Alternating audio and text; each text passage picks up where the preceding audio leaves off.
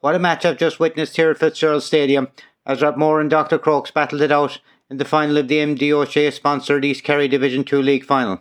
On a perfect night for football, it was Crokes who just about edged the first half. Despite seeing less of the ball, clinical goals from Mercer Donoghue and Ben Keller left them leading by one point at half time. Rathmore, even though they managed to score eight points themselves, wasted some real scoreable chances, and only a superb reaction save from Evan Cronin stopped them being further behind. One of the great sights in this game was the long kickouts from both goalies.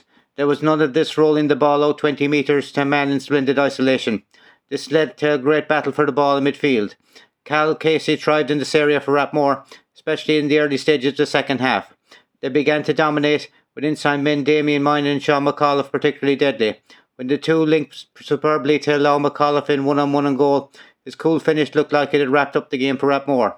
There was plenty more drama to come though, as two more goals from Keller and one from Liam Hinnigan meant there was only two points between the sides as the final minute of injury time approached.